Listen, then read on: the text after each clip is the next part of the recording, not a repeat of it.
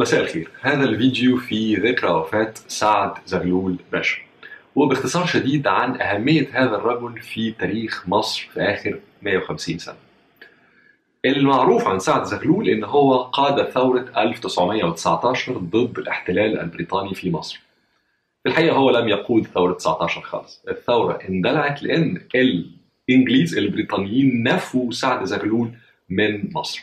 لكن أهمية سعد زغلول في تاريخ مصر في آخر 100 150 سنة تكمن في عدد من النقاط. واحد إنه سعد زغلول أول واحد فاوض بريطانيا من مصر على أساس القانون الدولي. ممكن حد يقول لك دي نقطة ملهاش أي أهمية. واقع الأمر إنه وقتها في 1917 1918 كانت في غاية الأهمية. ليه؟ لأنه هذه الفترة هي اللي كان فيها نهايات الحرب العالمية الأولى هي اللي كان فيها بداية السقوط النهائي للإمبراطورية والخلافة العثمانية. كانت فيها المبادئ ال 14 اللي حطهم وودرو ويلسون وقتها رئيس الولايات المتحدة الأمريكية وهي مبادئ المفروض كانت بتحدد إطار قانوني للعلاقات ما بين الدول. في نفس الفترة وعلى هذه المبادئ إلى حد ما كان بداية عصبة الأمم اللي هي اتبهدلت ووقعت لكن فيما بعد تطورت بعد الحرب العالمية الثانية وأصبحت الأمم المتحدة. المهم في كل القصة دي كان هناك إطار قانوني جديد وضعها الولايات المتحدة الأمريكية وهي وقتها القوة اللي بدت تصعد لكن باتفاق و support مساعدة قوية جدا من القوى الرئيسية في أوروبا وأهمها بريطانيا على أساس العلاقات ما بين الدول. سعد زغلول باشا. والمحيطين بيه؟ قالوا لبريطانيا okay إحنا بنعمل معاكم حوار حول استقلال مصر. أنتوا يا عالم متحضر قوي وضعتوا هذه القواعد للتعامل بينكم وبين بعض. نحن نريد هذه القواعد إن هي تبقى الإطار اللي على أساسه نتفاوض بيننا وبين بعض. وقتها هذه كانت نقطة ذكية جدا ومهمة قوي.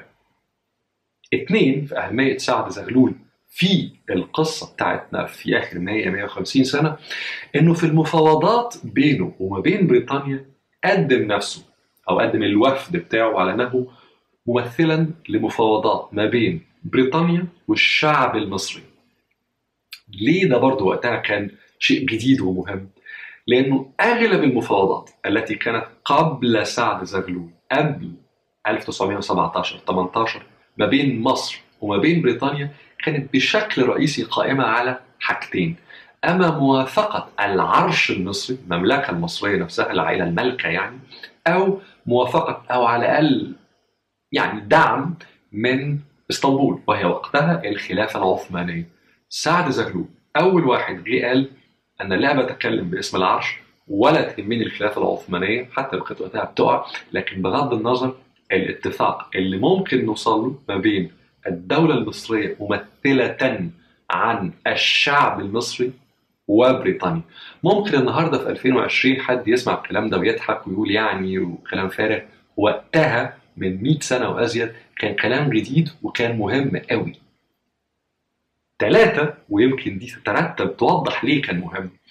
إنه سعد زغلول لما جه بيقول إنه المفاوضات تمثل الشعب المصري قدام بريطانيا ما كانش بيتكلم على كبار ملاك الأراضي لأنه وقتها كان بريطانيا وحتى وقتها قبليها كمان العثمانيين بشكل رئيسي عشان يجوا يقولوا إنه إحنا في موافقة من الشعب المصري أو في حوار بيننا وبين الشعب المصري كان دائما التمثيل بتاع الشعب المصري قدام هذه القوى وبالذات بريطانيا قائم على كبار ملاك الأراضي.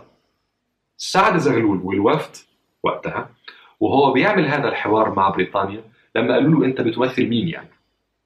عمل فكرة الوفود بمعنى إنه في ناس بتأتي من مناطق مختلفة من مصر تدي كتابة تمثيل إنه هذا الرجل يمثلنا في المفاوضات مع بريطانيا. لكن ذكاء سعد زغلول والناس اللي معاه ان هم حرصوا إنه هذه الوفود اللي جاية من مناطق مختلفة من مصر مش بس تمثل كبار ملاك الأراضي بالعكس عمل تركيز كبير على التجار بالذات في الدلتا وإلى حد ما في الصعيد. ليه؟ لأنه وقتها ده كان بداية الطبقة الوسطى في مصر. ففكرة تمثيل الشعب المصري في مفاوضات مع بريطانيا كانت وقتها جديدة جدا. النقطة الثالثة أو الرابعة في أهمية مفاوضات سعد زغلول مع بريطانيا إنه وهو بيعطي نفسه أو بيقدم نفسه كممثلا للشعب المصري على أساس هذه التفويضات حط تمثيل مدني غير ديني. يعني إنه الناس المهمين اللي تناقشوا وتفاوضوا مع بريطانيا قبل كده كان أهمهم أحمد عرابي باشا. قبل حربه لبريطانيا أثناء الحرب وحتى بعد الحرب قبل ما ينفوه دي قصه تانية يعني. لكن المهم إنه أحمد عرابي باشا وهو يناقش ويتفاوض مع بريطانيا الشرعية بتاعته النقطه اللي مخليها بريطانيا تسمعه وتتناقش معاه إن هو بيقول أنا ورايا القوة الضاربة في الشعب المصري اللي هي الجيش. الناس اللي جم بعديه زي مثلا مصطفى كامل كان إلى حد ما بيتكلم باسم طبقات مثقفة جدا وعنده الدعم الرئيسي القادم من إسطنبول فإحنا شلنا ده على جنب. لكن حتى في حوار واحد زي الشيخ محمد عبده وقد حاور الأوروبيين بشكل عام والإنجليز والفرنساويين كمان بشكل خاص لكن والانجليز كمان مش على الاستقلال بتاع مصر من بريطانيا فقط لكن على حوار عام وكبير قوي ما بين الشرق وما بين أوروبا. لكن محمد عبده وبريطانيا أو أوروبا بشكل عام بتسمعه بتسمع رجل لديه خلفية دينية لديه ثقل كبير ديني لديه لاسمه براند يعني مسمع قوي في العالم الإسلامي كله. اذا الشرعية بتاعته إلى حد كبير قوي شرعية دينية. سعد زغلول لا خد طريق أحمد عرابي اللي فيه الجيش ولا خد طريق محمد عبده مع إنه تلميذ لمحمد عبده اللي فيه التمثيل أو الشرعية الدينية. لا. حواره نقاشه مع بريطانيا قائم على أنه يمثل مدنيا الشعب المصري. وده وقتها كان برضو جديد للغاية. كل هذه النقاط مع بعض عملت أنا في رأيي عدد من النتائج. واحد انها لخبطت ممكن تقول أو على الأقل عملت بلبلة في الفكر البريطاني بالنسبة لمصر. طب بنقول الكلام ده على اني أساس؟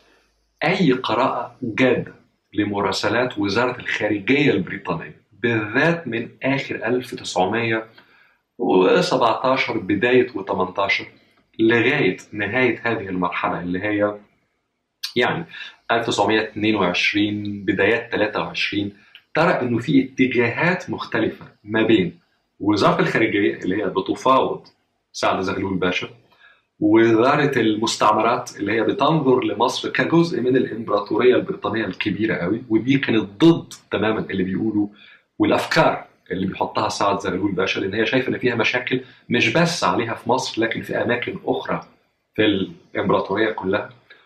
والملفت للنظر إن وزير المستعمرات في هذه الفترة هو وينستون تشرشل اللي هو طبعا فيما بعد أصبح رئيس وزراء بريطانيا في أثناء الحرب العالمية الثانية وأهم رئيس وزراء لبريطانيا في آخر 100 150 سنة وهو كان ضد تماما الأفكار بتاعت سعد زغلول.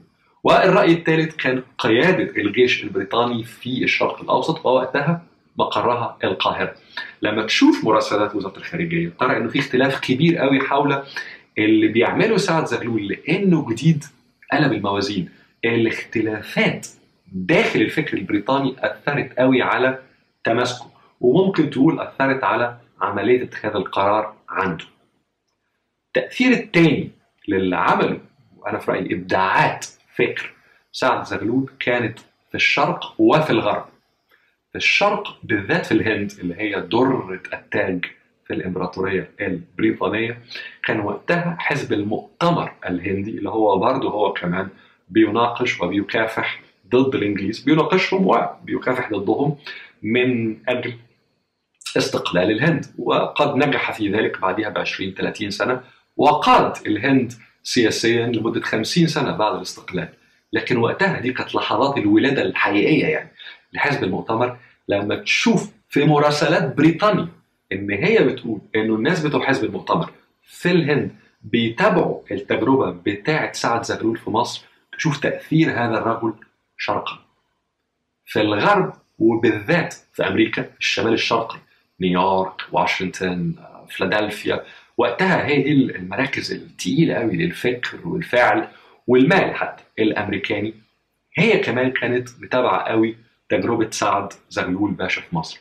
وأنا في رأيي اللحظة دي كانت مهمة قوي إن هي في الفكر الأمريكاني بالنسبة للشرق الأوسط لأنها قبل اللحظة دي كان تقريبا أهم شغل أمريكا بتعمله في الشرق الأوسط كان تبشيري. يعني إنه الكنائس الأمريكية الكبيرة بتعمل حملات آه، تبشيرية بشكل رئيسي من خلال التعليم عشان تنشر الفكر البروتستانت من وجهة نظر أمريكية ما بين مسيحي الشرق. وطبعا أشهر قصة في ذلك هي القصة التي خلقت من خلالها الجامعة الأمريكية في بيروت الـ AUB لكن نسيب القصة دي. المهم في الموضوع إنه لغاية هذه الفترة اهتمام أمريكا بالشرق الأوسط كان بشكل رئيسي تبشيري من خلال الكنائس الأمريكية.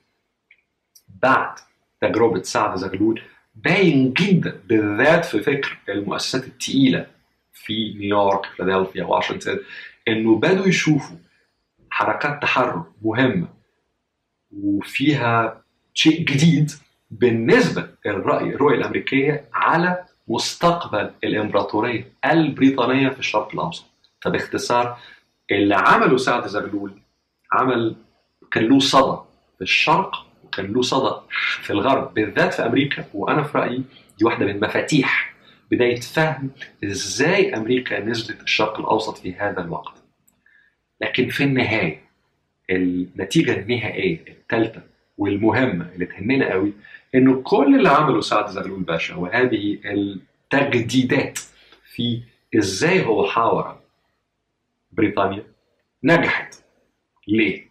لأنه سنة 1922 يعني تقريبا ثلاث أربع سنين من بداية نقاشاته الجادة قوي مع بريطانيا مصر حصلت على استقلال قانوني.